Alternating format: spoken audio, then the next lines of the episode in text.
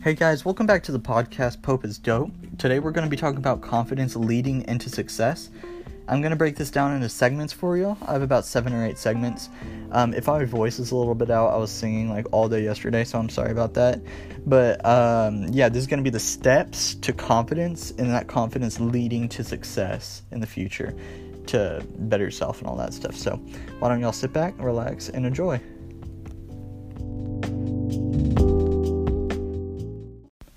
Hey guys, so the quote of the day today before we hop into segment one is How can others believe in you when you don't believe in yourself? Now, I genuinely do hope that y'all do believe in yourselves, but if y'all didn't know already, then maybe this will bring y'all to a realization of um, believing yourself and making you more confident, and that leading to success in the future. But yeah, if you have a quote that you want to send me, or you think that I'd like, or you think that other people, other other you know people would like, just shoot me a Snapchat, shoot me a text, something like that, and I'll share it with everybody and I'll give you credit. So, yeah, let's hop into segment one. Alright, so in segment one, we'll be talking about don't let self limiting premonitions break you. So, let's talk about a premonition real quick. A premonition is having a bad thought about the future, basically, and you just like constantly thinking about it.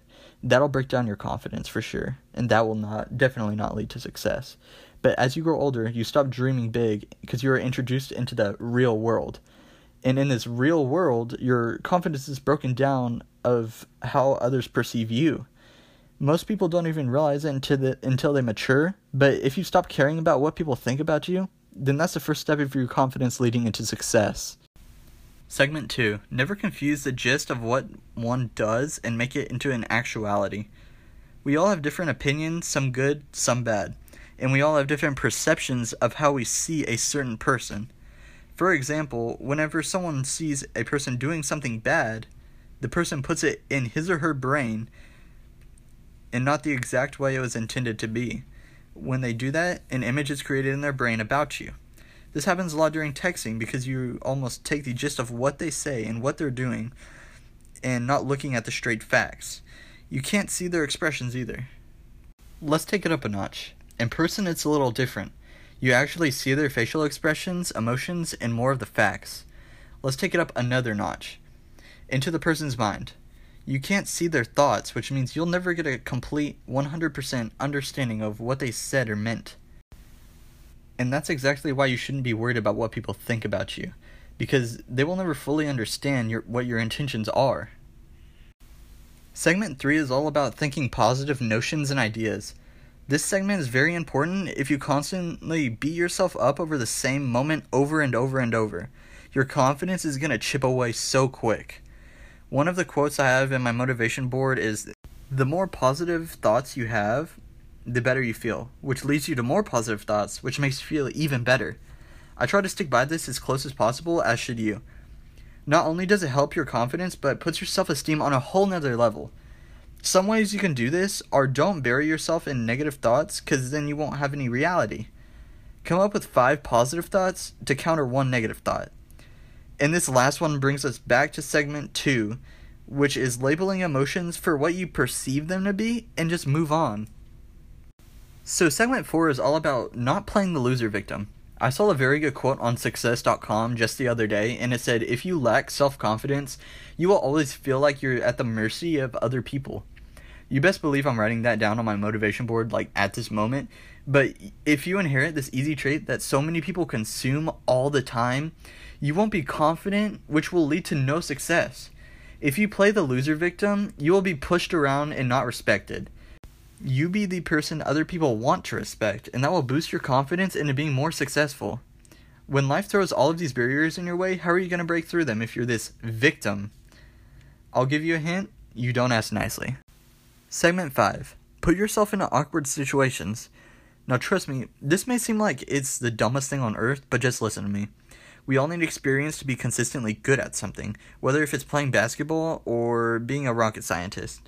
If you push yourself out of your comfort zone, not only will you learn more about your situation you're in, but you know how to handle it better. For example, close your eyes, and I'm being serious about this. Close your eyes. Imagine it's your first day out working at Chick fil A. A robber walks in with a gun. What the hell do you do? Well, that's up to you.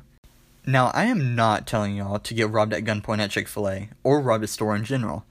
I'm just trying to prove a point to share my ideas with you guys, to put yourselves into those situations, to have a better understanding of things so you can be more confident when those things do come around in real life situations.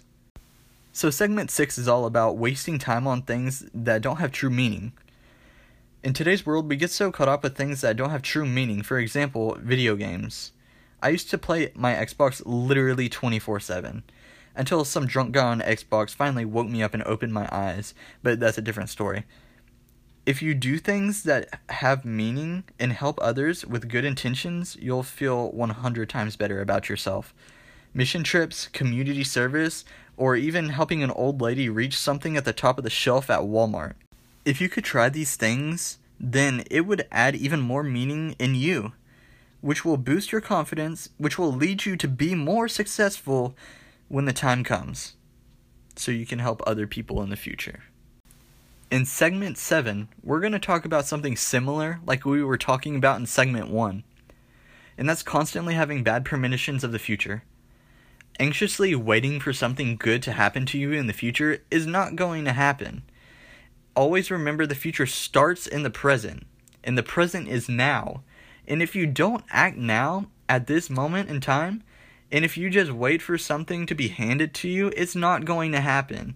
100% it's not. You have to work every day, blood, sweat, and or even tears. Do you think my friend Braden Kessler, who can almost deadlift 700 pounds, get there by waiting? Heck no. He kept grinding. Anyways, if you have bad premonitions of the future constantly, those premonitions will turn into a reality.